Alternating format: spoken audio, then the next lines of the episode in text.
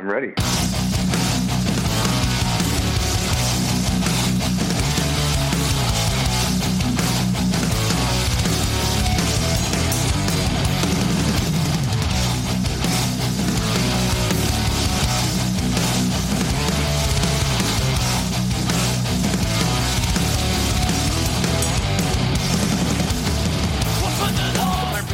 To episode 191 of the Mars Attacks podcast. I'm your host, Victor.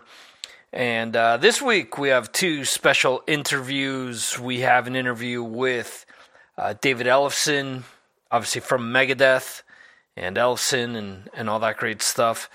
And um, we've also got an interview with Drew Fortier, who's the person that reached out to me. And the reason that he did is because uh, he is doing or he's releasing a book uh, on the 18th, if I'm getting the date correct, with David Ellefson called The Sledge Chronicles Rockstar Hitman. And the, um, uh, the, the whole premise behind the book is a guy who's in a band who ends up being, you know, a, a hitman, and he's um, it's a very like horror centric thing because Drew is very much into that genre. We also talk about Dwellers, which is something that's coming out on uh, Ellefson Films. And um, I thought it was a very interesting two sets of interviews. The feedback that I got from the live stream, uh, the Wednesday night that I did the interview, was great. Uh, this was recorded on the Wednesday before Thanksgiving. So we're talking about uh, Wednesday the 25th. And um, yeah, I had been after David Ellefson for a few years. Uh, just things never were able to sync up. And finally, this time they did. They did sync up. So I told Mark Strigl last week during the Mark Strigl podcast, exclusively on Patreon, uh, how this was an interview that when I wrapped up I felt very proud. You know, it's one of those things where you talk to people and yeah, you know, it's a cool conversation and whatnot. But man, David Ellefson, just the gravitas of that name, you know, just the important or how important that name is to metal, to hard rock, to rock music in general. Um, to me, for me, it was a big deal, you know, because yeah, his music has been a huge part of the soundtrack of my life. You know, that's that's a saying that I kind of picked out of not picked out of the air because Charlie Benante is the one that said it. Uh, I forget who it was. I, I, think it was when Neil Peart died. He said, "You know, thank you for being part of the soundtrack of my life." And I was like, "Wow, yeah, absolutely. That makes total sense." Um, so yeah, so with David Ellefson, is uh, yes, definitely a band, Megadeth, that I've listened to a lot, you know, since I was a kid. So, you know, there's so much to choose from. Um, what we'll do is we're going to jump into a little bit of Megadeth and then go on into the interview. This is all up on YouTube. So if you want to see it, you know, if you want to see the actual video, uh, you can do so. Uh, if you go to MarsAttacksRadio.com, you'll find links to the YouTube page where the video version is located. Also, links to that will be posted right on MarsAttacksRadio.com. If you scroll down, there's a, a live stream section, and you'll find that. Also, if you go to MarsAttacksRadio.com, you'll find all of the great links to social media, including once again the, the YouTube. Please subscribe where you can, support what I do here. Um, you know, I don't ask people to, you know, um, I don't ask people to to throw in money or whatever. Sure, I have Patreon set up and I have, you know, links to Amazon and PayPal and all this stuff. So, of course, if people want to throw me a bone, I'm not going to say no. But at the same time, you know, I realize times are tough. Um, nobody's putting a gun to anybody's head. If you can contribute somehow, awesome. Um, if you can follow on social media, it's free. If you can follow on YouTube, it's free. Uh, follow on Twitch. You know, there's a plethora of ways that you can uh, follow. You know, So just go to MarsAttacksRadio.com and you can do that right across the top or the bottom of the page. You'll find links to everything there. So, um, what else? Yeah, and as far as the, I mentioned the Mark Strigl podcast, I've been co hosting that. We're up to episode 99. Uh, for two bucks a month, you get that. Um, I've also got my Patreon going. Two bucks, five bucks, ten bucks, and twenty-five bucks a month, depending on what you want. Depending on what you want, um, you have different options. It's all up there on on Patreon, and uh, that the podcast that I offer there is the Victor M. Ruiz podcast. It's kind of more of a, a personal thing where you know I talk about just different things doesn't necessarily have to be music. Um, you know, I've I've been getting great feedback from people. It was one of these things where when I started, I was like, wow, you know, people actually honestly want to hear about this stuff. And yeah, I, I guess so far so good. So there you go. Anyway, enough of my yammering here. Uh, let's get into a little Elysian Fields off of Youthanasia, and then we're going to jump on into that interview with David Ellefson.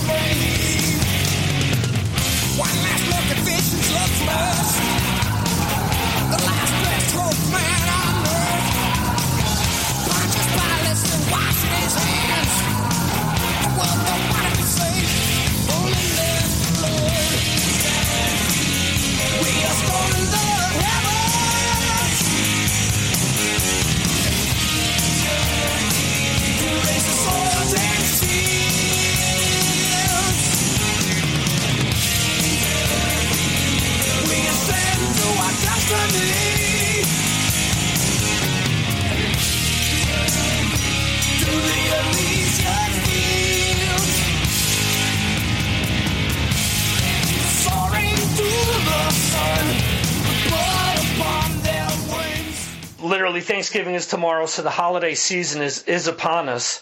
Um, what memories do you have as a kid, maybe getting a vinyl or something for Christmas that really sticks to you today, like really sticks in your memory?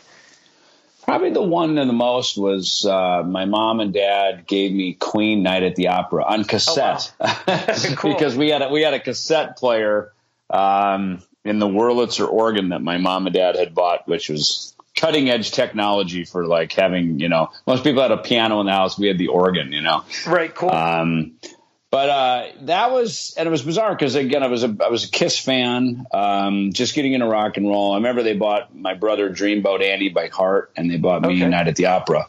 Um, and and I listening to it, I was like, this is very bizarre. This is a weird band, you know. I can't say I was totally drawn to it. I liked it. I didn't love it. Um, I did like Death on Two Legs. oh yeah. Um, of course, Bohemian Rhapsody was, you know, amazing, you know. So, um, but so it, it took a little while for me to warm up to it. But um, yeah, that's probably from a, a gift of an album. That would be the one. Okay. Um, yeah, and I mean, obviously, Death on Two Legs, and um, what's that? The God song, which is the start of side two. Yeah, Um, I think which so, was yeah, also yeah. probably those are probably like the two heaviest songs per se off of that. Yeah, I, I would I would agree. You know, um, we just did the Ellefson No Cover record, and we covered Sheer Heart Attack, Yeah. which is probably the other heavy song by Queen that I really liked. In fact, given the choice to record two, I would either be Sheer Heart Attack or Death on Two Legs. Yeah. um, because they're just they're just that. I was into the heavier stuff, you know, Yeah. and I and I appreciated the vocal stuff, but I didn't know if it was sort of like a You know, it's funny. I, I, say this because my when my parents bought the Wurlitzer organ, which I then had to learn how to play, one of the other cassettes, they were into. My mom was into country music, so they had like Charley Pride and the Statler Brothers and Olivia Newton-John, all this kind of stuff. But right. the other uh, kind of rock album that they had uh, on cassette was Jesus Christ Superstar. Okay. Um, which would have had Ray Gillen or Ian Gillan, Ian Gillan from, yeah. uh, from from Deep Purple singing on it, and and I liked it. It was cool. It felt foreboding and forbidden. You know, it definitely right. didn't. It's like this doesn't seem like the church hymns we're singing on Sunday in the Lutheran church. This seems kind of right. dangerous and not right. Which is, I think, what what I liked about it. It was, sure. I think us rockers, you know, we always liked the stuff that was like, up, oh, shouldn't have that. It's like, you yeah. know, it's like the forbidden fruit, you know. So, so that's interesting. You know, a correlation between you mentioned sheer heart attack and you mentioned no cover. No cover, obviously the cover paying homage to uh, "On Through the Night" by Def Leppard. Uh, yeah, right. I actually have one right here. Yeah. Yeah. Um, the funny thing is, uh, Brave Words just well they post like daily Brave history and different things, and mm-hmm. they posted the release of Queen's Sheer Heart Attack album, and they posted a video of the song Sheer Heart Attack. And I wrote in and I said, hey, you know, the music nerd in me, you know, the Larry David in me kind of got anal about this because Sheer Heart Attack is off of News for the world. I said, similar right. to On Through the Night by Def Leppard, the song yeah. On Through the Night didn't appear up until High and Dry. High and dry, um, yeah. And yeah. then Sheer Heart Attack's the same thing. That was on. Um, it was off of um, Ah, fuck! It's the well, Sheer Heart Attack was off News of the World, right? And Sheer and Heart Attack is the album. That's right. And so Sheer Heart Attack, yeah, and I, which I found very odd. I thought that was kind of weird. And I don't know if you noticed this, but on the very first Queen album, they actually spelled John Deacon's name Deacon John. Oh wow! Did you notice that? No, I, had, never I noticed a. I had a vinyl. I had a vinyl. And that very first Queen album is very kind of again dark and foreboding. It kind of reminds me of the first Black Sabbath album. It, it, right. It's a kind of low budget. Um, it's but it, it, it's kind of haunting in a weird way. And I remember they spelled his name Deacon John. Maybe that was just a what a, a single pressing, and then they fixed it. I don't know, but uh, you know, I thought that was kind of interesting. You know, Deacon John, and it's funny you mentioned that. Um, Pat Travers uh, an album of his that I really loved was Putting It Straight, um, where he's standing in the record, kind of like this, in front of a record company mogul with a bunch of gold and platinum records, and he's, he's right. got his guitar, and then on the back he's played, and the records are all trashed, and the office is a mess. And Nico McBrain played on that, but okay. his name was spelled Nico McBain.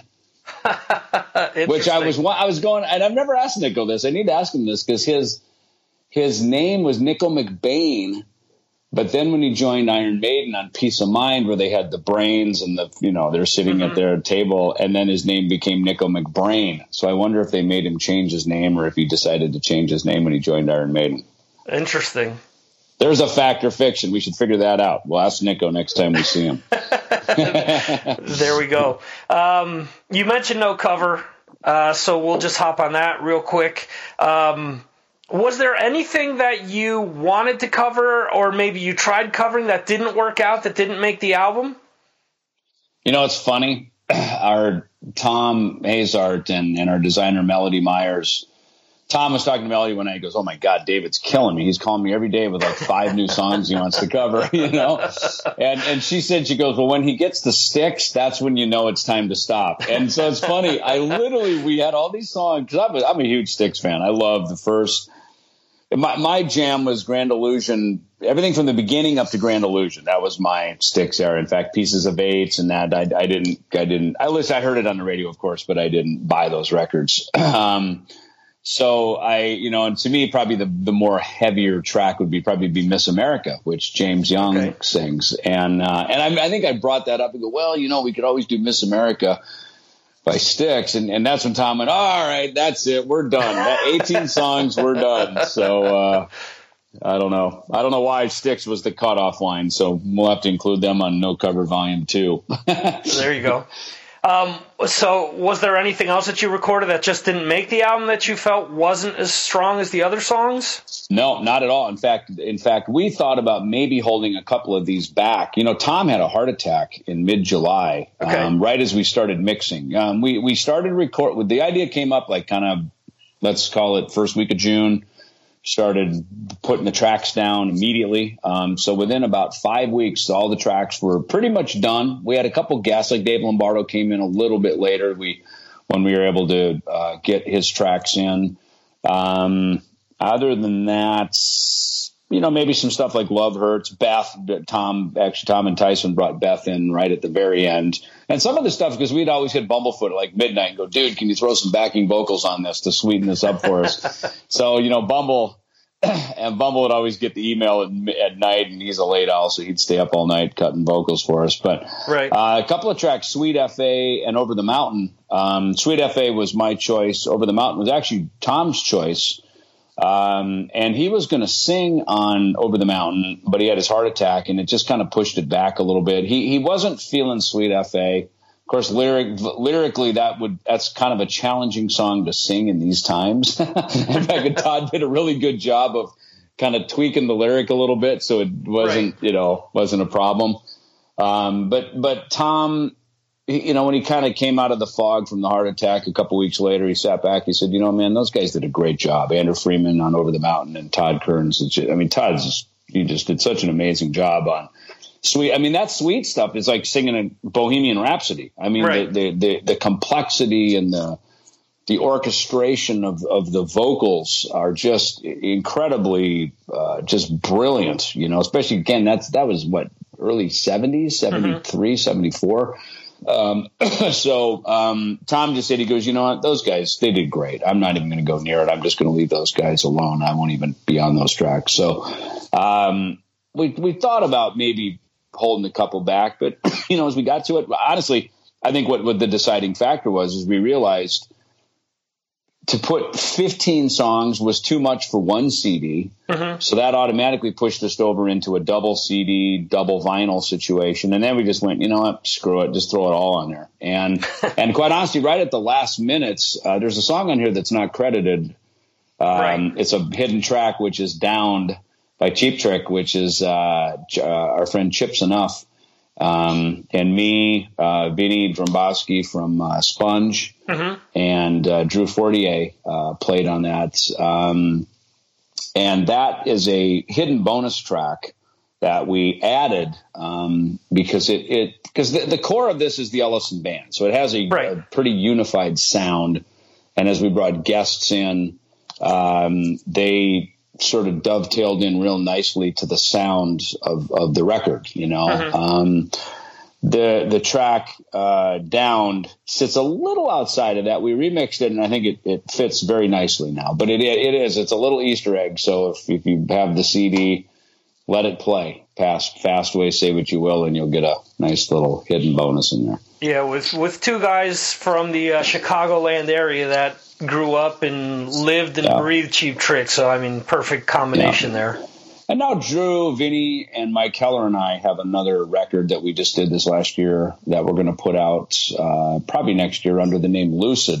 Okay. And um, we'll probably include that version, that Chips Enough version oh, okay. of Downed on there, since those guys, you know, are part of that that track. So, and, it, and it'll be a good fit over there. I think it'll sound right on that record too. Okay. And that's interesting because I, I wanted to ask you about how it really seems after you left Megadeth, you really had like a big giant spurt of inspiration. Um, mm. I don't know if it was because maybe you had more time or you know things in life had changed, but from then to today, I mean, obviously you're you've done you know your your books. Um, you've done the Ellefson albums. You're mm doing this Lucid project. You did the project with um, with Frankie from Anthrax. Um, what and the coffee? I don't want to forget the coffee. yeah. Um, what triggered that? I mean, what was it that you personally needed? You did you have all this stuff cooped up in you, and you really needed to get it out, or? Well, I think it's a little bit of all of it. You know, lifestyle change. Um, you know, I think when you're in a band, and those look those first twenty years of Megadeth, pre sort of the breakup, if you will. Um, right. You know, we needed to be solely united. The only one who ever did any real, so they put out MD45. Um, uh, I wrote a book, Making Music Your Business. Marty, of course, was already under contract with Shrapnel. So when he joined Megadeth, we already had kind of a workaround strategy to allow him to put his solo records out that he was under contract with, and and you know, and, but that was very strategic in how to do that so that it wouldn't interfere with with Megadeth. Um, but when you're building a band like that, and especially to the to the the impact and the, the heights that we took that band to, you know, you can't have four guys off doing solo projects. I mean, I right. see these other bands, you know, do this. It's like, dude, stay in one band for a minute, you know, develop that, you know, really create right. something, you know. I mean, I, I, look, we watch Kiss, right? I mean, again, yeah. they, they did so, four solo records. It was very strategic. It was, a, as we now know, was a method of trying to keep the band together rather than letting it fall apart because people wanted to go elsewhere. Um, but you know, the other thing that happens inside bands when you're a band is is not everybody's voice is going to get heard. Right. Um, it, ju- it just isn't. And I think inside of Megadeth, through the 90s especially, my voice was definitely heard. Late 80s or, and through the 90s, it was. But by the time 2000 came around, it was being reframed. Dave was writing all the songs. Um, and when Dave put the band back together in 2004, he said, he goes, we're going to do everything my way. And that meant basically, you know, those, the collaborative days were over. Mm-hmm. Um, and, and it's part of why I didn't come back to it at that point. You know, I was enjoying a new season of my life. I was working for Peavey. I went to college after that. I had my little band F5. And, and I told guys in F5, I said, look, don't ever plan on making any money with this. This is not going to be Megadeth. I, had, I was very realistic about everything. Right. Um, but it was, you know, I was already kind of midstream in, in another sort of pattern. And, and I never thought it was going to be the end of my days in Megadeth. In fact, I was hoping that Dave and I would, you know, find a, a nice – uh, common ground again, which we did in 2010. And, and I think at that point, you know, to Dave's credit, he reframed Megadeth. He, he built it back up the way that he wanted it to be, that it needed to be as a, as a, as a thrash band again. Because that was really part of what the thing fell apart was, uh, you know, we had, you know, different band members, managers, people coming in and trying to make Megadeth be, you know, competitive in the, in the marketplace rather than just fucking being Megadeth, you know? Right. And, so, you know, Dave got three records through the 2000s to reframe that. And, and, you know, he, and I think he did a good job with that. And, and quite mm-hmm. honestly, as a friend to him, as a friend of the band, I kind of needed to just let him do that. You know, I wasn't ready to come back into the band under those parameters at that time. And so mm-hmm. it was, you know, let's as out of love and respect, quite honestly, I was like, you know what, then I'll unhook myself and I'll let you go do that. And, and that's why I think in 2010, when I came back to the band, um, you know, respectfully, we were both like, Hey, I got to do my thing. He got to do his thing. Let's come back together as Megadeth. Now it's even bigger. And look what it, it look, it put another 10 years of life in the band, you know? Uh-huh. Um, and, uh, you know, and our goal now is to finish strong uh, with Megadeth. You know, to really keep it going and and and even creatively. I, have always said when we came back, I said, Dave, you write the songs. You know, let's not get into these conflicts about trying to write inside the band. I've got other outlets. I can write other places. I can put things out creatively because I'm not going to let that go. I'm going to keep those things going and I'll be respectful to not let them get in the way of Megadeth.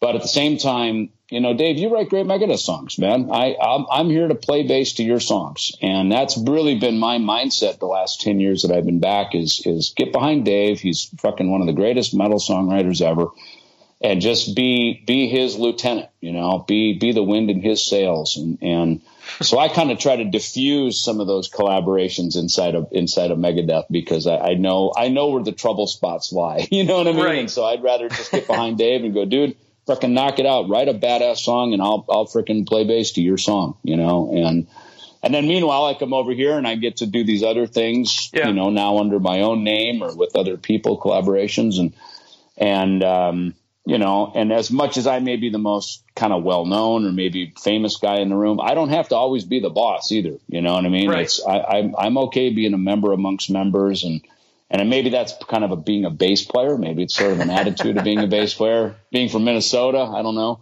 I just like to play music, man. I like to play music with my friends and great songs and, and, and make great quality products and, and have things that our fans enjoy. So, you know, the coffee, the book, the album, I mean, it's all just part of just, I wake up in the morning go, awesome, let's write a book, you know, cool, let's record some songs. hey, great, let's make some coffee, you know? so it's, uh, it all happens kind of right here in this room, actually. Is that like a, a, bass player thing with like Gene Simmons trying to pimp all his stuff? Is is that an influence for you to get involved but in I, all these things? I'm not. I'm not out trying to pimp things. You know, I'm not trying okay. to be Donald Trump. Trust me. You know, I'm not out right. to say, "Hey, I'm great," and everything I touch turns to gold, and I'm right and you're wrong, and you're fired. And I mean, I'm not that guy at all. Okay. In fact, I'm I'm collaborative, inclusive and like to bring community together, you know. And and and look, Tom Hazart, you know, he he, you know, we just had this random kind of meeting um, years back in 2015.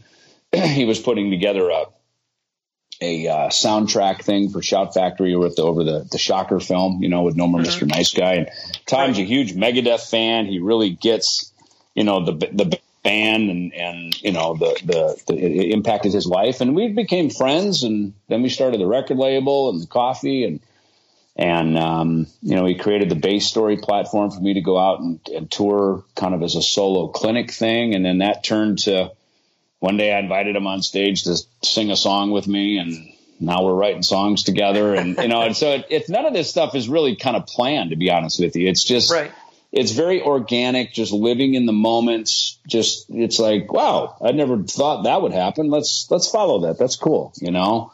And and I think that's what keeps it fun. It's what it keeps it inspired. I think sometimes when you when you try to move things too fast or farther than they're meant to go, you can hit a wall. You can get frustrated, and you mm-hmm. start arguing internally. Um, so if you can kind of just sort of you know, I always say I don't live in the black and the white. I live in the middle because that's where all the color is. Right. Great point. Um, so one of the reasons why I'm talking to you is because you're about to put out another book, mm-hmm. uh, The Sledge Chronicles: Rockstar Hitman. Um, tell me about how this came about and how this differs from the other books that you've written in the past. Well, so far the other four books that I've written, Making Music Your Business was a sort of a how-to uh, music business book. Um, I put out a lyric and poetry book called Unsung Words and Images. um, and then I have two memoirs, My Life with Death and More Life with Death.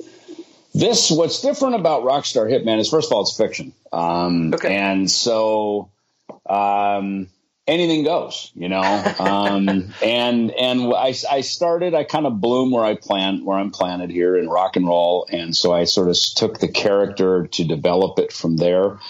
Um, but with it, it's not my story. Um, obviously, there's little bits and pieces you can kind of draw on, you know, to sort of embellish the story. But it's it's fictional, and the names and the characters and everything, and it's fictional. But um, you know, it's it's it's. It, I think probably the a couple of things about it is one when when Drew I, I started writing it and I hit Drew right away because I go, dude, I think this is right up your alley because we are working on this uh, film Dwellers together. It's his right. film, but we're putting it out through Ellefson Films in uh, February. And I hit him up. I said, dude, this has got your sick, twisted mind all over, you know, because um, I can get the character sledge around the world and do the rock and roll stuff. But I said, dude, you've, you've got a great, brilliant mind for, you know, coming up with thriller horror type of stuff. So it, it's right. not a horror book. It's, it's an action thriller book. Um, and so we really have a, not only are we, I think, really good as collaborators, we've got a collaborative voice like you can't hear like, well, David wrote that and then Drew wrote this. Like that's the thing okay. is you got to kind of find a narrative and stick with it. And and I, one of the things that I think was was fun about this is that we wrote it from the point of view of the character Sledge. It's him telling the story, so it's very kind of rock and roll autobiography memoir style, mm-hmm. um, which I think is in line with what fans like to read when they read when they read our own memoirs. Right. Cool. Um, th- that's interesting because I mean, with all the different things that we've talked about, whether it's this book, whether it's your work uh, with the Ellefson music, whether it's Megadeth, it seems like you've always been good at finding people to work with, like to really, you know, you have Tom with your Ellefson stuff, you have mm-hmm. uh, Drew with this, and obviously with Dave, you have that dynamic. So it seems like you're always looking for a good dynamic to kind of leverage and get the best out of you and out of that other person. Well, there's a saying if you want to go fast, go alone. But if you want to go far, go together. Okay. You know, and I think that that applies, you know, that to me, life is not a solo project. You know, right. uh, I've I've never picked up the bass wanting to be a solo artist. I always wanted to be in a band, be part of a tribe, be part of a, a collaborative outfit, and that also means you don't always get to have your own way. Sure, you know that, that sometimes you you find compromise in things.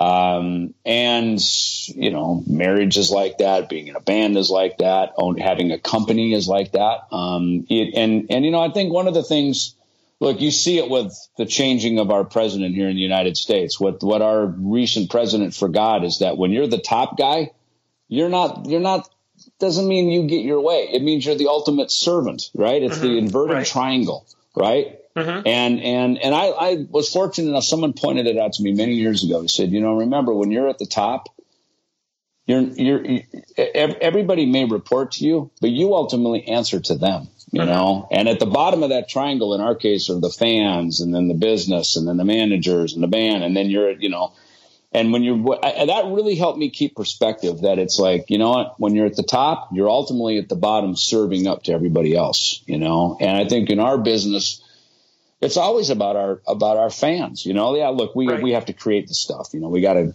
have our space away to come up with these ideas and stuff. But you know, as you put them out there, and you and you you know, you're, you're I think in my mind, and I'm, I guess I'm probably lucky. I grew up in in Megadeth like that. That you know, it's always our fans made us who we were. You know, when mm-hmm. MTV went away and radio stopped playing our tracks, and you know, whatever happened in the world you know, our fans are the ones that kept the lights on for us. You sure. know, so I think that that that everything that we have, and Tom is great at that. He's really good at, at really keeping you know the the the David Ellefson narrative, uh, either with Megadeth or with Ellefson or whatever we're doing.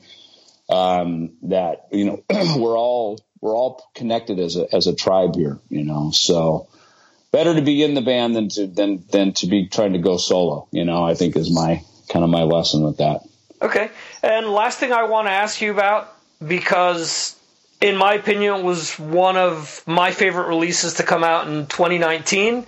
It was the Altitudes and Attitude album that you mm-hmm. released with Frank Bello, um, mm-hmm. which really surprised me about how much I actually liked the album in the end. And I remember speaking to Frank years before that and he said, uh, "Well, we've got the entire a full length done. You know, we did the EP mm-hmm. like last year, and we've got the full length done. But we both have day jobs called Anthrax and Megadeth, so we got to wait to put this out.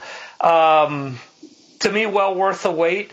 Um, is there anything that you project doing with Frank in the future?"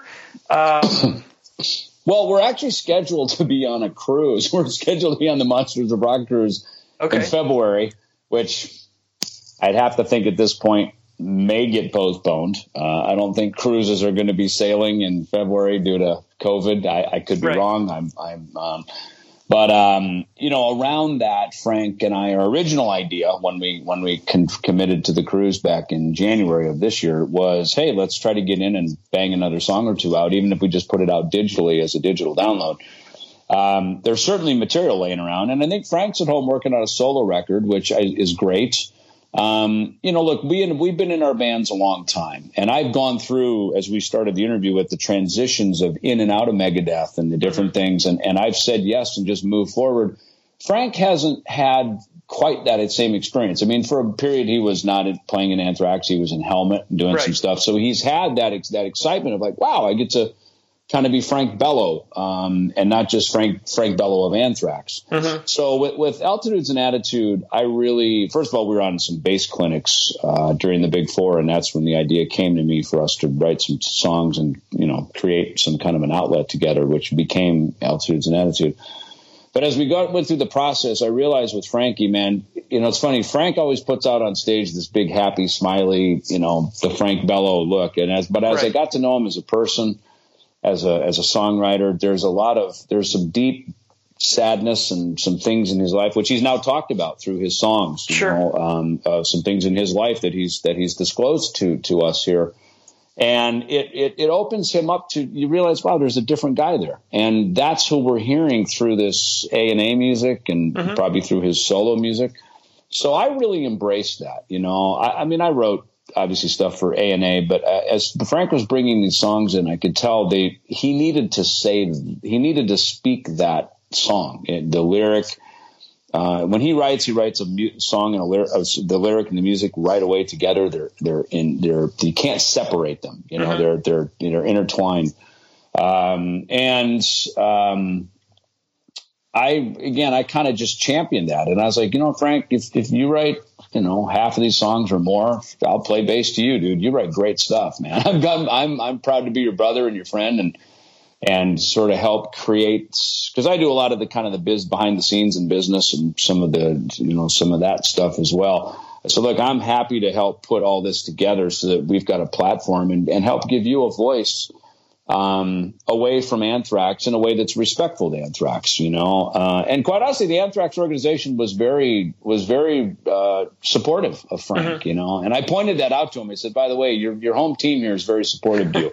Remember that when you go in and recut another anthrax record, you know. Because right. I said, listen, I get it, and I, I said, look, we're all grown ups here. We we all need a little space away from sure. from the home team to do our thing, and and and I, I really can't say enough good about their organization. They're very supportive to Frank, to me as well, um, to, to just let us go out and do that and, and talk about it on their social media and, and, help and help promote that for us. Very cool. And uh, to wrap things up, you you have been doing some shows here. Um, what's it been like? I mean, obviously there aren't as many people out at shows, but being in a band and playing through COVID.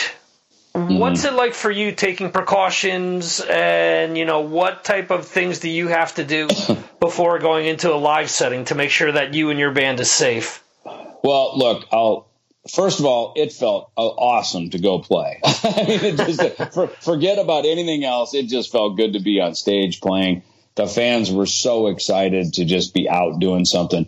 With that said, uh, these shows were booked a couple months ago before this whole lockdown and everything started to happen again. And uh, we went into it, especially as we are coming into it last week. We went, man, we have really got a. Funny, my friend John Aquilino, um, who played on the Not Fragile right. track, uh, he's in, in Icon. He's got this new product called Thera, TheraWorks Okay. And you basically lather, it's like a foam and you lather it up and you put it on your face and in, kind of in your tear ducts and your lips and up in your nose. So I was lathering up with that stuff, like getting, you know, and then of course masked up and Bumblefoot was, you know, he was always masked up. Um, look, first of all, we don't want to get sick. You know, who the right. hell wants to get this thing? And we certainly don't want to invite our fans as lambs to the slaughter for them to get sick. You know, uh-huh. we want everybody to be safe. Um, in fact, it came to a certain point last week where we just kind of stopped promoting at all that we were even doing these shows, kind of right. going, "Hey, if you don't want to come, believe me, we're cool. That we understand." Um, and uh, but yet we'd made the commitment to do it, so we we. You know, I literally, I just say a prayer, God protect us, you know, we're going in, you know, and just, you know, put some protection over us and the fans and everybody here and just go in and do it. And, uh, um, you know, definitely tried to be respectful of it because it's not something to mess around with. And, and so just, just, I wanted that to be very clear that we weren't out trying to be, you know, some rebel rockers, you know, in the, in the face of COVID. Because there, there are, there were some fans that were, that were, you know, that was all conspiracy. And I was like, hey, hey, time out. We're not going there with any of that crap. You know, yeah. this is not what that is about at all, man. It's, uh, um, the threat is real, to use a Megadethism. You know, it, it, it, it very much was uh, something to be respected. But yeah, I mean, look, you know, to be on stage with a mask, um, you know, you know, lathering up in sanitizer and touching things and wiping your phone down, and you know, especially as you after the show, we'd go out, we'd sign some CDs and stand at the merch booth and stuff. So I mean, it's you know, keeping a very orderly distance of things. Um, but people were respectful. I mean, it's it, it, it, it's this one moment in time where, like rock and roll, he even has to play by the rules. You know, uh-huh. at least you're you're wise if you do. You know, so right. com- big big kudos to the promoter and the venue and, and venues and the fans for you know for for just really being respectful about how how it all went down. Excellent. Well, I want to thank you for your time. And Welcome. I want to thank you for for all the music, for all the years. You know, thank you for being part of the soundtrack of my life and for many other fans out there. Um, where should people go to keep up with everything that you have going on? Um, look, davidawesome.com is kind of my main hub. Obviously, Megadeth stuff's at megadeth.com. Um, we uh, there is a uh, Ellefson Book Company uh, URL going up, I think, this week. Okay. Um, over on the Facebook.com slash David Ellefson is kind of the main hub for where all the this stuff is. You know, David Ellefson YouTube as well, Twitch, David Ellefson official. So I don't know. Just put David Ellefson in Google. I'm sure it'll come up. I'm sure it'll take you somewhere. Excellent. yeah. Well, again, I appreciate your time and um, good luck with with everything that's going on. I'll talk to Drew now a little bit more about the book and about Dwellers, which he's uh, really yeah. uh, happy to talk about. He's a good man, that guy. So, Absolutely. Uh, cool, man. Well, good good to chat again. All right. See Thank you, you sir. Yep. See you. Okay. Bye-bye. See you.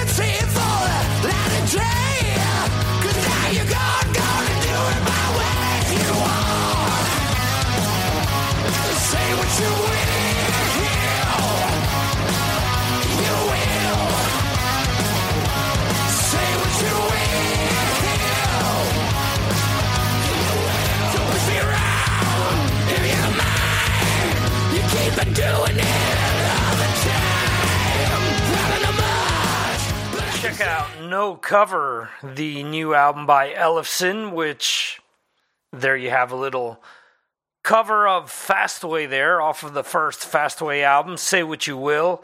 That includes Tom Hazaert on vocals with Mark Slaughter and obviously David Ellefson on the bass. And um, I'm trying to look up who played uh, the drums on that, and unfortunately, I can't find it. Um, I will say that Opus from Dead by Wednesday and uh, Bumblefoot play quite a bit throughout the album. That said, Mark Slaughter is a guitarist as well, so uh, he may have played guitar on that.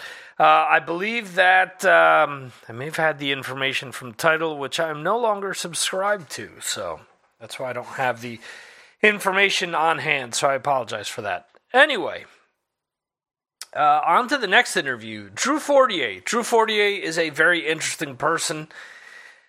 Um, he was the guitarist in Bang Tango because he did a documentary on Bang Tango, and then he was later asked to join the band. He also had a band called Zen from Mars with um, the former singer of uh, Kik Tracee, um, Stephen Shareaux, I think is his name, if I remember correctly. I may be messing that up.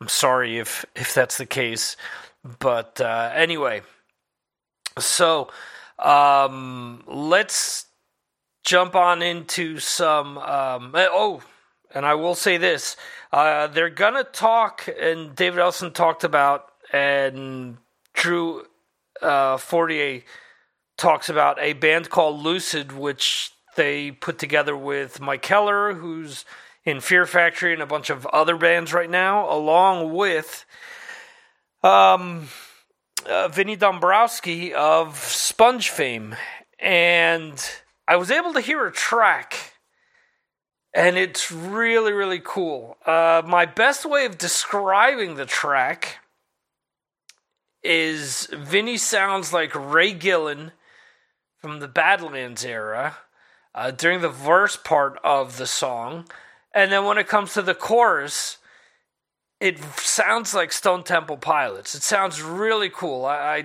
got a chance to listen to the song like twice before my uh, access privileges were cut off.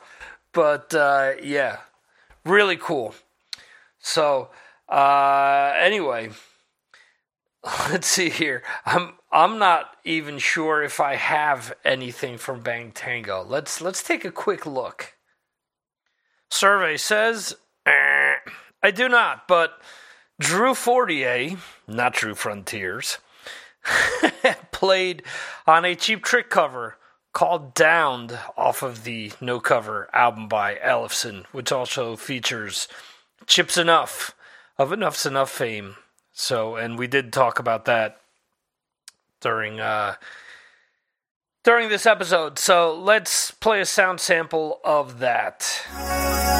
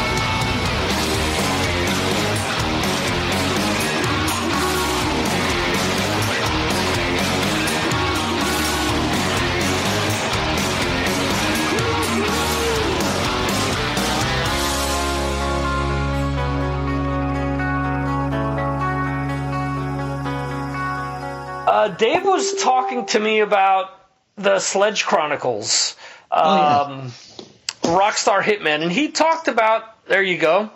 He t- he talked about the process and how he started, you know, putting things together for the book, and then realized from your background in working with horror stuff that it would be right up your alley mm-hmm. to help work with him on this book and I think if nothing else, I, I mentioned this to to David that he's always been great to find the right players to sort of bounce things off of, whether it's you, whether it's Tom Hazaert, whether it's the dynamic that he has with Dave Mustaine, you know, so he's always been good at leveraging, you know, the people that he has around him. Um, what was it like for you to have Ellefson approach you and ask you to uh, to help write the book? Oh, it was great, man. He's a Ellefson's a wonderful collaborator, and uh, he's very very fun to please too in that regard. Because um, yeah, he uh, just texted me out of the blue. It's like, hey, Drew, what do you think about uh, yeah, help me write a book? And I was all for it. And uh, he kind of laid down the the whole idea about how it was uh, brought to his attention by a friend in I believe South America who was convinced that he was Ellefson was some kind of hitman because he's always in like a different part of the world at different at different times, suspiciously. Right. And uh, and he just he just kind of took that idea and ran with it, and he just uh, you know kind of handed it filled me in on the whole thing, and uh, I loved it. I thought it was great, and uh, and I just kind of helped build the character of uh, Sledge originally Sledge had a full name, but we can just shorten it down to Sledge. And uh, and the way he becomes Sledge is in the book, and it's it's kind of a cool story. And uh, and uh, but yeah, it was bouncing ideas off of Dave is great, and uh, you know he, you know, I hit him with something, he hits me with something, especially with a lot of the. Uh, the brutality in the book, like a lot of the killings and all that, and a lot of the twists and turns that you wouldn't expect and everything, and the way a lot of vivid descriptions of uh, some of the, the awful things that happen, but you can't stop reading when you start uh, start going for it, you know. Right. And um, and uh, and Sledge himself, the character, I kind of uh, because you read a lot, of, a lot of these books and they're all just like super, just you know, badass, just a heroic kind of kind of people. But I went more of a unique alternative approach where he's he's more like an Ash from Evil Dead, more like an anti-hero, gotcha. where he does he does screw up and it's quite funny, you know, and uh, and there's a lot of a lot, a lot of very messed up things happening uh, with, with, with, all that too. And I, I think people are going to get a kick out of the book. It's it's it's really grounded and it's not really kind of uh, uh, it's it's not uh, pretentious in the slightest bit, where, where, a lot of those books are, you know. So I just wanted right. wanted to kind of go against the grain with the voice of it, and uh, and as, as kind of gives people kind of like a you know different kind of take on the, the the rock star hero character, where he's more like a Bruce Campbell kind of anti-hero, just kind of just fumbling around here and there, but still somehow managing to get the job done. You know? Right. Mm-hmm. Gotcha. Um, he was also mentioning that a lot of how the story is told is reminiscent of lyrics and songs, uh, like the approach of how lyrics are, um, I guess, portrayed within a song. How there, it's a lot of times a character talking about, you know, an experience or whatnot. So that's sort of, you know, translated over to the book as well. Oh yeah, absolutely. Like uh, I think you made the reference before. It's kind of like writing a song. Where like, hey, what do you think about this chorus? What do you think about this chord progression right. and all that? It's like, oh man, that's great. We should go with that and, and build upon that. Mm-hmm. And so yeah, in, in, a way, it was uh, making this book was kind of like writing a song, like a like a big 212 page song. and uh, and uh, really really proud of the way it came out. And um, but uh, but yeah, that, that, that's definitely a, a, good analogy there for sure. Where, where it's kind of like uh, just kind of working on one big song and uh, very very brutal brutal song. Well, she, I'll, I'll, make sure you get a copy of the book so you can see what I'm talking about. But it's uh, cool. some parts are just like, oh man, it's breathtakingly brut- uh, brutal for sure. Awesome. Is there anything that you guys uh, started putting together and said, "Well, maybe we're going a little too far with this. We need to cut it back"? Surprisingly, no. I hit him with some pretty messed up stuff, and he loved it all. I was like, "There's no way he's going to go for this. There's no right. way." This is, the one, that, this is the one where he's going to say, "No way, we can't do this." But he, exactly, I was like, I was like, I'm like, let's see how far we could take this. And there's uh, right. There's one torture scene that the that Sledge that the character goes through in this motel room, and it, uh, if you ever seen the movie Marathon Man, it's kind of like that on steroids. Okay. Where it's like it has to do with his teeth and like an eyeball and everything. It's uh, it, and I was like, there's no way Dave's going to go for this. And and even in the most you know messed up moments, there's there's comedy there too. There's like, oh man, no, no way this is going on right now. And sure enough, it is. But uh, but yeah, so he he went for everything. So I'm excited. We're we're in the midst of doing the next book, so I'm going to see if I can finally get and be like, nope. Can't put that in there. That's great. Um, you also mentioned, and, and he brought it up as well, that you're working on Dwellers. Yeah. Um, tell us a little bit about that. Oh man, that's uh, that was so much fun to put together, man. Because it's um, it, it's a found footage horror movie. It's like Blair Witch meets uh, Chud. Chud is this 80s horror movie about sewer monsters, you know, okay. and government conspiracies and all that. And I've always loved the movie Chud. It's got like a nice like cult fan base. And originally, Dwellers started off as a remake of Chud. I was in okay. touch with the guy who wrote Chud, and uh, made a treatment and all that and everything. And he he loved it. He was like, let's let's let's see if we can make this happen as a found footage movie because it's cheaper that way, you know, because mm-hmm. the whole movie is told through the perspective of the documentary camera. Like there's there's no there's no there's not one setup shot in the whole movie if, if that makes sense. You kind of just okay. go along for the ride, and um, but. Uh, when it came down to securing the rights for uh, for Chud, it was it was impossible. To, for one to track down them, you know, when you tracked them down, it was just way, of course, too much money is anything goes in the film business. So I had that. That was a couple years ago, and then I was thinking one day, I was like, okay, Ellefson's got coffee, he's got record label, he's got you know everything else. And I was like, let's, pitch Ellefson Films and send him an email and he was like, "Let's do it." And I just kind of told him the basic idea of the movie. He's like, "Love it. Let's let's make it happen." So I uh, gathered up uh, the, the, the troops and we shot most of it in Ohio. And a lot of us play ourselves. Like uh, I got my start as a documentary filmmaker with the Bang Tango movie, and so I, mm-hmm. I play myself, you know, as myself pretty much. Where um, and David's in the movie too as the producer of the movie, which he is in real life. It gets kind of confusing, as you can tell. It's like very right. meta, you know. And uh, and so pretty much him and Tom hire me to do a documentary about the missing homeless in uh, in this area in Ohio, and they just you know nobody knows what's going on. The press are overlooking it. The local authorities don't draw any attention to it, and so I. Uh, gather up my crew of uh, Doug Esper and James L. Edwards, who play themselves as well, and we start interviewing the the homeless people. Right and uh, kind of digging deeper into what's going on and uh, some people are saying there's like you know something in the sewers, some kind of mutated something that keeps on taking people out, and nobody wants to draw attention to it because there's some kind of government conspiracy with it and everything. And other people, they, they we interview some authorities, and they're like, "Oh, there's nothing going down on down there. It's just all being blown out of proportion." And so, of course, the with the second and third act of the movie, we are like, let's go into the sewers ourselves and see what's going on, and that's when it really starts taking off. right. And uh, and it's it's a bloody good time uh, for sure. And it's I, you know what, uh, to be honest with you, I wouldn't even call it a horror movie. It's a uh, it's definitely got horror elements, but it's just uh, it's it's uh, it's more about the story. Like there's a lot more to it. And uh, that, that I'm saying right now, but I think people are going to get a kick out of it. It's definitely an alternative uh, film for sure. It's it's a whole different kind of experience. It's not a uh, a formal movie, if you will. But it's it's it's it's pretty cool to watch. Okay, and how different is it for you to work within, say, the horror genre than it is being the director of a documentary? It's the same exact thing. Is it? Okay, it's, it's it's all horror. It's all horrifying.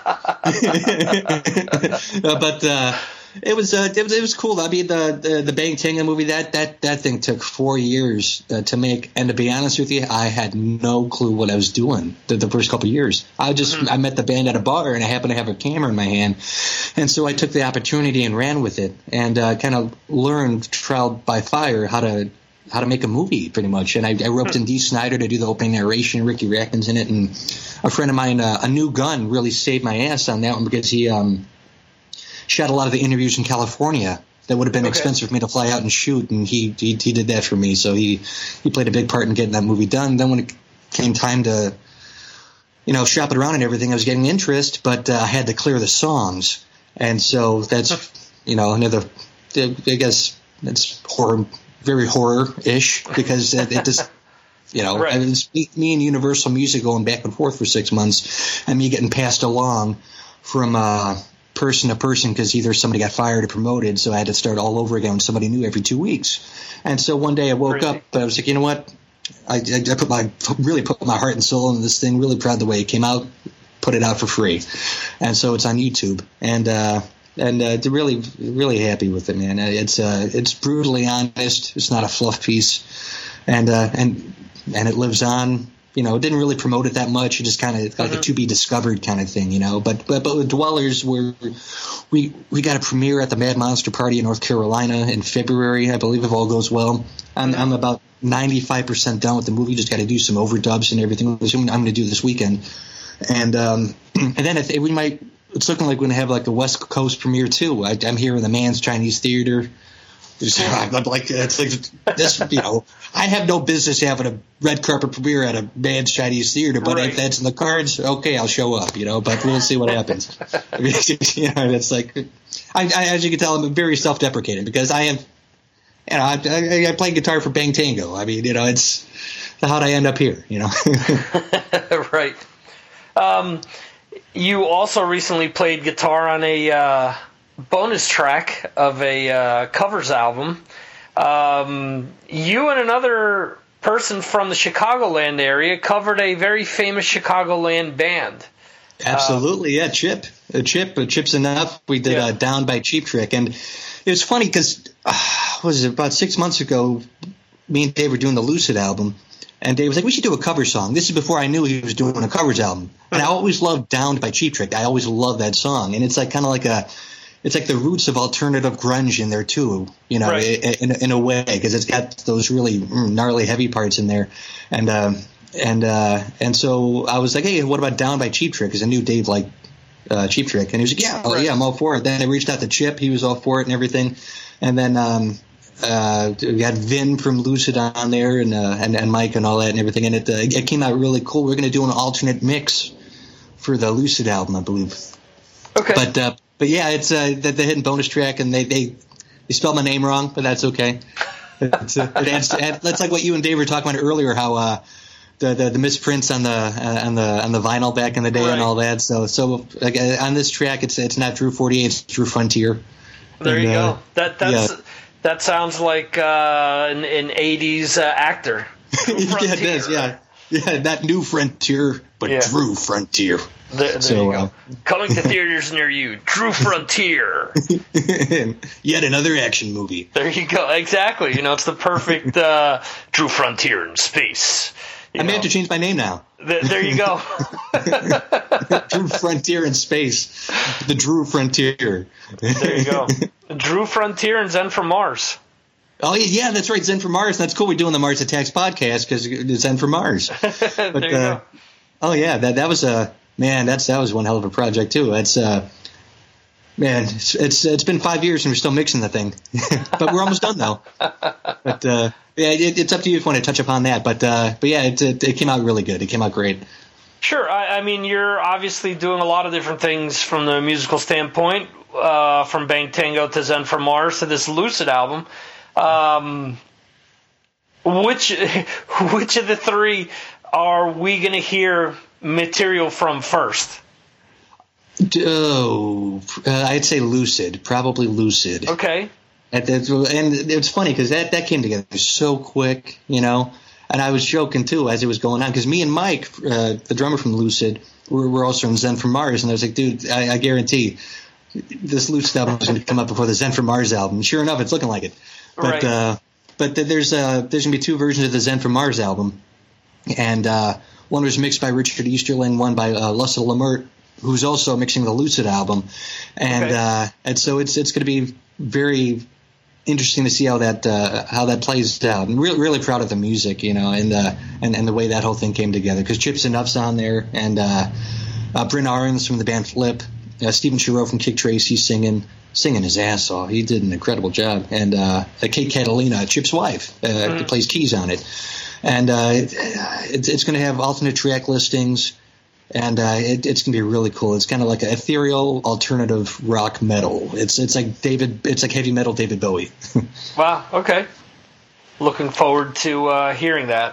Um, oh yeah, and and and Lucid. Uh, oh man, that's that's some of my favorite stuff I ever did. To be honest with you, I mean it's and Vin from Sponge. Oh my god, he. I've always been a huge Sponge fan, and it's so funny how the whole thing came together because me, Mike, and Dave were working on. Um, uh, some demos together. It's like let's see where, where this could go, you know. Mm-hmm. And then uh, me and Mike were talking like, who should we get to sing on this thing? And I was like, you know, I've always been a huge Sponge fan. None of us knew Vin, mm-hmm. and uh, and so I found an email on his website, and I just sent an email with one of the tracks, and um, and then sure enough, he uh, he was like, hey, what's going on? This is great. Can I sing on it? And then then we you know then we got a whole album after that. We ended up sending right. him about 30 demos and he sang on about uh, 11 or 12 of them and we got nine for the for, for the record. Wow. And it's it's it's really cool. I'll, I'll, send you some of the tracks. I'd love your opinion on it. Awesome. it, it, it's really cool. Yeah cool. Yeah that that should be an interesting mix. I mean i i love i have the first two sponge albums and oh, i nice. know yeah i know that they're they were you know big kiss fans and big mm-hmm. fans of a lot of the same stuff that you know influenced all of us to get into you know the music that we all love. Um, so that I mean that should be really cool. Um, as far as Bang Tango is concerned, do you see them ever uh, releasing anything else in the future, or? Well, I, I can't speak for them, but I do know uh, I, I loved playing guitar for Bang Tango, man. That was such a great time. You know, I was I was in the band for like what about three years, and that was after I did the movie too. That was uh, they yeah, I screened the movie. Then they were like, "Hey, you want to join?" I'm like, "Of course." And then my like first show with them was uh, in front of twenty thousand people at the M3 Festival in wow. Maryland. It was it was nuts, and, uh, and it was cool. me and Rowan Rowan Robinson was on lead guitar, and uh, for, he was from Dio, and oh, it was wow, man, yeah. it was such a great. He was amazing, and I, I love all those guys, and uh, and and the band ended up reuniting last year, and I love every member of Bang Tango, past and present, you know, and uh, and the original guys are just amazing, and it just man, it's it's such it feels so good that the original band's back together, you know, because they, they had a lot of issues, like if, if, you watch the movie and all that and everything, and mm-hmm. so happy to see that. And I do know if um, if, uh, if, if the if everything unfolds well with the COVID stuff and everything like that, I know that they're going to end up doing. They want to do more shows and everything, and, and hopefully some new music because man, it'd be amazing to hear how a new Bang Tango album would sound because they were always forward, forward thinking back in the day. Especially mm-hmm. if you mm-hmm. listen to Dancing on Coals, wasn't really metal or anything. It was more like uh, like heavy R and B, you know, with like funk elements and just uh, kind of like Jane's Addiction. Right. And so it'd be interesting to hear where what you know they've all done musically since then, and uh, just kind of just hearing that just come out with a new Bang Tango album. I'm sure it would sound in- incredible. I'm sure it'd be it'd be great. But uh, hopefully, I'm, I'm hoping they do do do something new. That'd be really cool. Cool. How different is it for you to write music as opposed to writing a, a book or putting a movie together? Are you know, is the creativity the same for all three of these things, or do you get sort of different types of reactions uh, for for writing one as opposed to the other? Well, like uh, for for the music part, what I usually do is I uh, fully map out and demo out a fully structured instrumental demo with you know leave space for the verses, choruses, bridge, and all that. Everything just just fully fully structured. And then um, then I, I send it over to Mike, and it, and kind of you know he's like if something needs to change, he'd, he'd, be the one to, to let me know. It's like hey, you're playing sloppy over here. What's the matter with you? you know, so he's, right. he's always good for that. He's brutally honest, and I love that about about Mike.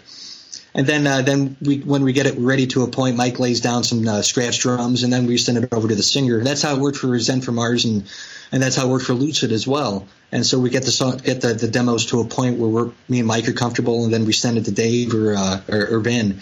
And uh, so and it's it's a, it's a fun process, man, just to hear the song come to life, you know, and just you know, hearing what works and what doesn't work and how to make it work. Right. And with the movie side of things, like with Dwellers the script from Dwellers is 99% different from what actually got shot. know, and it's and I just kind of let the like with the music, I just kind of let it dictate where it wants to go itself. Like I never want to force it to sound or be something it isn't, you know. Right. And so with with Dwellers, like a, a lot of the stuff worked on on uh, paper, like being uh, as I wrote it, but that didn't work like you know being shot. And so it just kind of took the basic idea and just kind of rolled with it. And a lot of it's ad lib too, and it and it just it came out even better than I ever anticipated. Like it's it, it's one thing to have to you know to have somebody say the same line over and over again for a take, but something so much more fun and organic when you kind of uh, create a moment. Sure. Of, uh, for them to react to, uh, instead of it having to be a certain way, if that makes sense. Right. And um, and and with the with the books, that uh, you know I dive in just from top to bottom. Like I just start and then start putting one word in front of the other, and then um, I, I, get done with the chapter and just I kind of just uh, I kind of just kind of write as I read. I'm just like you know once you get the first couple of paragraphs, I'm like, okay, let's see how it goes, and then I just kind of like you know just let it naturally unfold from there. But like it'd be cool if it goes this direction. Then I send a chapter out to Dave, and he's like, oh, dude, this is awesome, you know. Then he puts in his input and everything, and it's, the next thing you know, a couple weeks later, we got a book. cool. Um, the book itself is coming out what December eighth. Uh, December eighteenth, yeah. Eighteenth, uh, okay and and the pre-orders up right now in Barnes and Noble. You could get it as a hardcover, paperback, or ebook, and you could get it as a, a Kindle on Amazon right now. Pre-order. We're going to have uh, paperbacks via Amazon as well, but for some reason they don't allow you to do pre-orders for paperback. But there will be that, and, and there's also going to be an audiobook too. Oh wow, cool. Uh, that Dave uh, Dave already finished that, and that's in uh, the process of being uh, being in the process of being processed by uh, Audible and all that. And that, that usually takes a long time, but we started that process about a month ago, so that that should be popping up soon. And uh, uh, but uh, yeah, Rockstar Hitman, it's we're ready. Got the next couple books already planned out and mapped oh, wow. out and everything, and it's uh, it's going to be cool. It's going to be really cool. It's funny we we did this interview yesterday with uh, Mitch Lafon and Alan Niven, the, uh, mm-hmm. who managed Guns N' Roses. And Alan had a great idea for one of the books where it would take place in a rehab, where uh, the, the, sledge is in the rehab and he's got to like take somebody out at the rehab. So we're already throwing around uh, ideas for that. so it's. Uh, so, so you could see this going from you know book stage to you know being some type of a series or being some type of a movie Absolutely. Uh, the next step, I think, is a graphic novel, and we already have okay. an artist for that as well. His name is Alex Sarabia. Hopefully, I'm saying his name right. Okay. Uh, Sarabia, Alex Sarabia. But um, uh, and he, uh, amazing artist. Like, and he. Uh, it just uh, does amazing work. I'm actually having him do some uh, new artwork for Dwellers as well, and we, we right. might even turn that into a graphic novel too. And uh, oh, cool. And and uh, and so I, that's probably going to be within the next six months, where uh, he's he's going to take a look at the book and just kind of go through and see you know work out the paneling and all that, and uh, and it's it's it's going to work so well as a graphic novel because a lot of it's very graphic. okay, so here's a question for you. Um, mm-hmm what music do you feel has influenced the movie side of your creativity the most? Ooh. And what movie do you feel has influenced the music side of your creativity the most? Man, that's an amazing. That's a great question. That's a great question. Wow. Okay, so music that would influence the movie side of me. Um, man. Oh, like, uh, like movies, like movies. movies have done it. I like movies I've done in general, or uh, like Dwellers and Bangtan movie, or like just like just anything that you maybe a, a, movie as you know as a kid or whatever may have influenced you to do something. Because I mean, we I look back at a band like Iron Maiden who's yeah. done a ton of you know songs people don't realize that are based on movies or books or poetry or my favorite like Iron that. Maiden song is uh, "Children of the Damned," and that was based off a movie. Yeah. So that's such a great song. But um, uh, okay. Uh, I, as for this is such a good question. As for music that would influence the movie side of me, I would safely say, uh, man, I, I am yeah, I'm gonna I'm gonna play it safe. I'm gonna go with Faith No More because they're all over the place. Okay.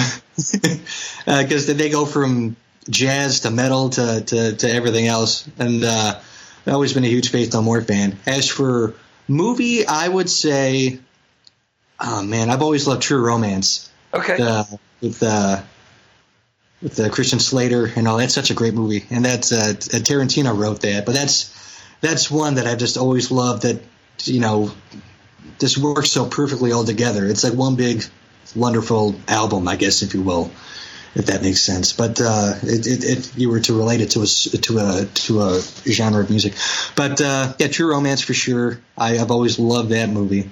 Um, man, that's a good question. I'm going to be thinking about. It. I'm going to wake up in the middle of the night, be like, like I got the right answer now. And off the top of my head, I'd say uh, Faith No More and uh, True Romance. Awesome. For sure. Mm-hmm. Um, if people want to keep up with everything that you have going on from books to movies to music, where should they go? Is there one specific spot you want them to go to?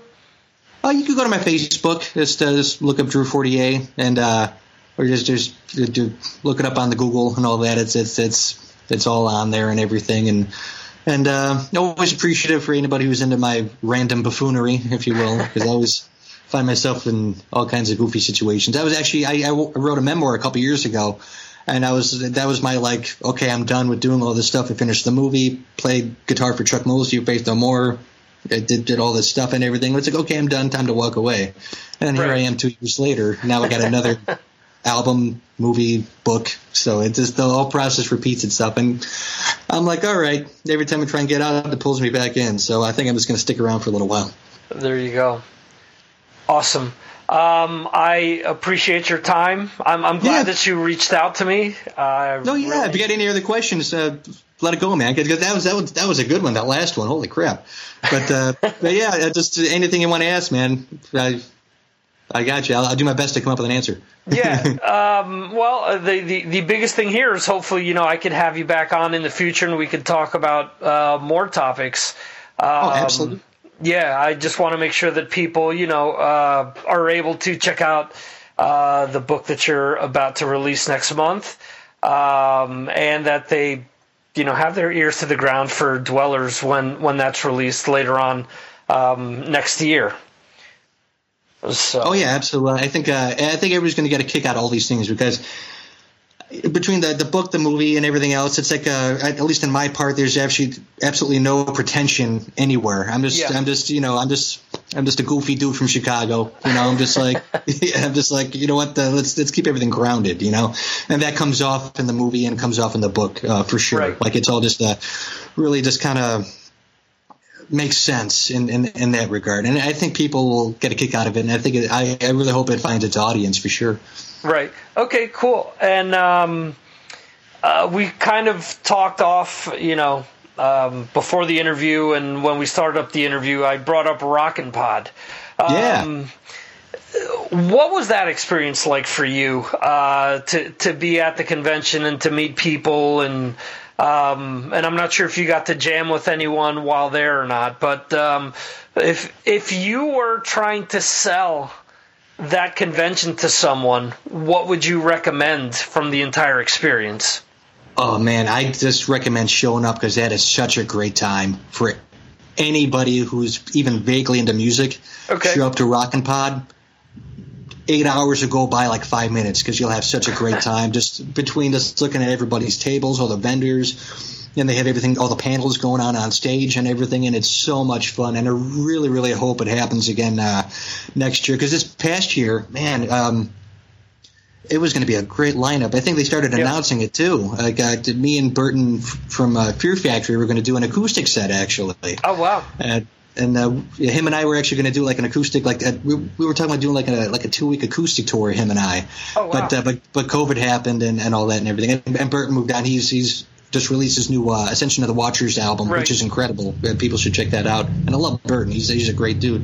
And I almost did a Fear Factory documentary at one point too. That's actually how I met Mike Heller. Oh wow! And so like it's kind of like a weird full circle thing right there. And uh, but yeah, Rockin' Pod though is such an incredible time. I got so many good memories. I remember uh, if you don't mind, I'll share one. Yeah, go ahead. Last last year, I did a panel. It was uh, me, Tom Hazart, um, what was uh, who was it? Uh, Jason Bieler, Toby Wright, and David Ellefson. Okay. And then after, and it was a fun panel. And afterwards, uh, me, Toby Wright, and Jason Bieler did like a signing, you know. And uh, nobody showed up on my side, which I, you know, I, I don't care about. But we were all sitting next to each other, and this one guy showed up to, to Toby's, uh, in, in front of Toby to have him sign like nineteen thousand uh, like album covers like Right. everything he ever did and all that. And it was, and the guy was super cool. We were just chatting with him the whole time. And Jason Bieler had like a line like around the block. Oh wow! And one of the funniest things I've ever heard was Jason Bieler. He's got all these people signing guitars and everything. He turns to us. He goes, "They're all fools. Look at these fools." it was hysterical. It was, it was, it was, you know, it was funny. It's like Jason is one of the funniest people like in the Right. whole entire world. He knows how to play upon a moment Mm-hmm. perfectly. His timing is impeccable, and everybody loves him as they should. And he's got a new album coming out too. I'm plugging everybody's stuff. He's got a new album coming out go. too, and that, that, that's going to be awesome. but uh, yeah, everybody should check out Rockin' Pod. If it comes back, everybody just you know that that should be the mecca of uh, rock cons uh, for sure. Everybody should flock to Nashville for Rock and Pod. Go say hi to to everybody there. Yeah, I, I agree 100%. Not not because I'm biased, because I'm kind of part of the behind the scene, scenes team, but uh, you know, it's definitely something that I'd love to be able to get out to one of these years. So, um, yeah, J- Jason is uh, someone that uh, a lot of people have recommended uh, when it comes to following a musician on social media because of his wit and because of the, the stuff that he posts.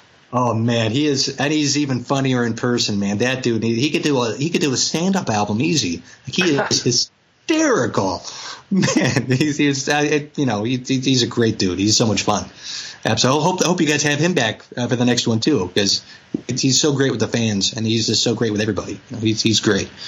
Yeah, I mean, I, I can't divulge much because obviously I'm not part of that side of things, but I do have conversations um, Oh, yeah, about right. people that may or, or may not go. And uh, um, to my knowledge, he was someone that there were talks about him coming back. Um, which which definitely would be cool, and I mean I listened to the song that he's already released uh, for his upcoming solo album, and it sounds cool. You know, it, Oh yeah, yeah. It definitely reminds me of you know some of what he did with Saigon Kick reminds me a little bit about um, maybe some of the stuff that Extreme did, like kind of on the Queen side of things. You know, right. It's it's a little proggy, you know, and yeah, uh, there's yeah. definite like uh, definitely a lot of like layers to the to the track. It sounded really cool. You know, um, so Oh, yeah, I'm, I'm yeah. looking forward to that. Yeah, absolutely. Apology. I think the song's called Apology. And, uh, Yeah. and it's uh, it's oh man yeah yeah Jason's such a talented character and I really hope you, if Rock and Pod happens again you make your you make it out for it man because it'd be great to hang out with you in person you know Yeah. and um, and some of the stuff you and I were talking about like holy crap like I was saying you, you should write a book man you really should Well, I, I I appreciate that. I don't I don't know what kind of uh, I I would be I think at the uh, side of the desk with you with like no one in line. I I think uh, we would be chatting with one another. Um, and that's fun too. Hey, Yeah. either way, it, it's fun too. It's just, just just happen to be there. And hey, either way, if that's the situation, you and I would be chatting with each other. You know. Th- th- there you go. So um, I, I want to end things with the question that I asked David Ellefson to uh, start the interview portion of the show out. Um, I asked him that you know Thanksgiving is tomorrow, holiday season is officially underway. Um, I think we all have memories of receiving an album for Christmas. Um, is there an album that comes to mind for you that you still think back to uh, getting it uh, for Christmas? Man, that's a good question. Wow. Huh. I remember movies vividly, but Okay. uh, but uh, album though, man, I was just growing up. I was always just uh, you know. I'm I'm actually a huge Megadeth fan. Like I've always, I'm like a Megadeth geek. I don't let Dave know that too much, but uh, but I'm like a Megadeth nerd. Right. Um, so like definitely like even like if Megadeth puts out anything, I always like yep, yoink, buying it. And the same thing with like Faith No More and uh, Led Zeppelin. Like I, I had all the box sets and all that and everything. Like Right. even if they re- remastered it just like a little itty bitty bit, I'm like, oh my god, it's still Led Zeppelin. Yeah. You know, and uh, the same thing with, with all those bands. I mean, um, and uh, I probably got a Faith No More something or other at some point, a Megadeth something or other. I've, I've always I've always been big into those two for sure. Guns N' Roses. I mean, when Guns N' Roses came out, Chinese Democracy, that was like Christmas for everybody. Sure. But uh, and uh, and I, I love that album. That's one of my favorites, man. I love Chinese Democracy. I know a lot of people are into it, but I've always I was a part of the wait for it. So when it finally came out, I was like, oh, thank God. But uh, you know what? Since Chinese Democracy, actually Chinese Democracy, you're not going to believe this, but I remember this. It came out like November 23rd, 2008. So that was around Thanksgiving. So that was around the holidays. I'm going to go with Chinese Democracy because I go. did, I did get that when it came out, the day it came out. Chinese Democracy for sure. well, you mentioned movies. What movie uh, springs to mind? Oh man, I was like, I remember it was like uh, probably like six or seven. The first Texas Chainsaw Massacre. I've wow. always, yeah. My, my my parents were just like, watch whatever you want, so I did. And so, uh, yeah, Evil Dead, Army of Darkness, Chud, you name it, all the all the video nasties from back then, all the obscure horror movies like. Jeez, what was it uh, like Anthropophagus and Bad Dreams and all the weird Italian horror movies like Zombie and of course all the Romero movies, Day of the Dead, Dawn of the Dead, and everything. I, I'm a horror movie nerd, man, big time. So, but yeah, so it was always those obscure horror movies that I'd, I'd, I'd always loved the most. But the, one of the first ones was Texas Chainsaw Massacre. I, I still love to this day. That's the original.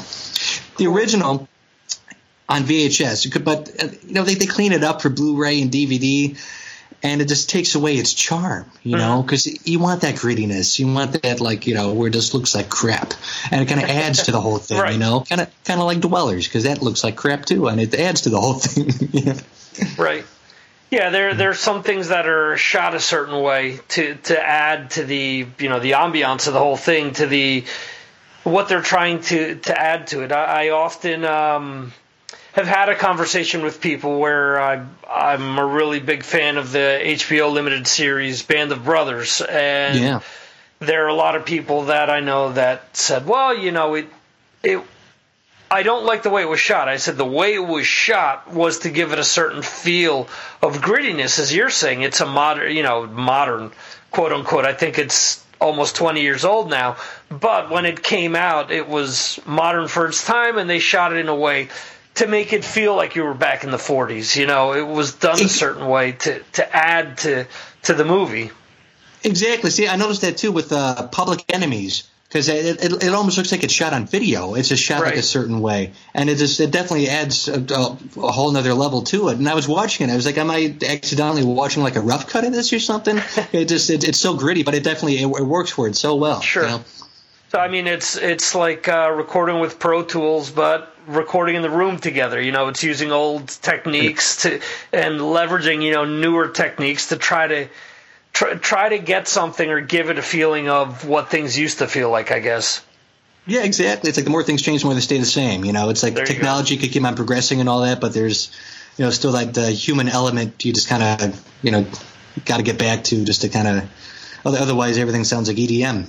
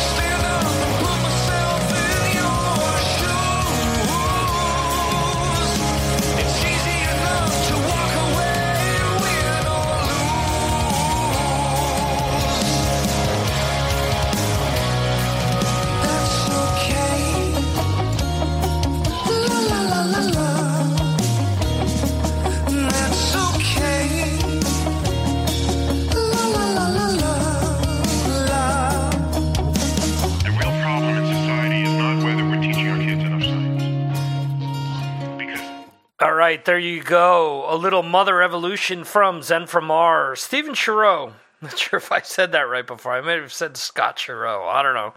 Sorry. So that was a band that uh, I guess it seemed like they're not together anymore, from what Drew Fortier mentioned. I don't know. Maybe I misunderstood that. But anyway, that's the track Mother Evolution by Zen from Mars. Uh, I want to thank all of you guys for listening to this episode. It is greatly appreciated. All your support, whether you're just listening to the show, uh, whether you check out the live stream or not, or um, you actually go out and follow on social media, the YouTube, all that stuff, or, or hop on Patreon. If you like what I'm doing, please help and support the show any way that you can.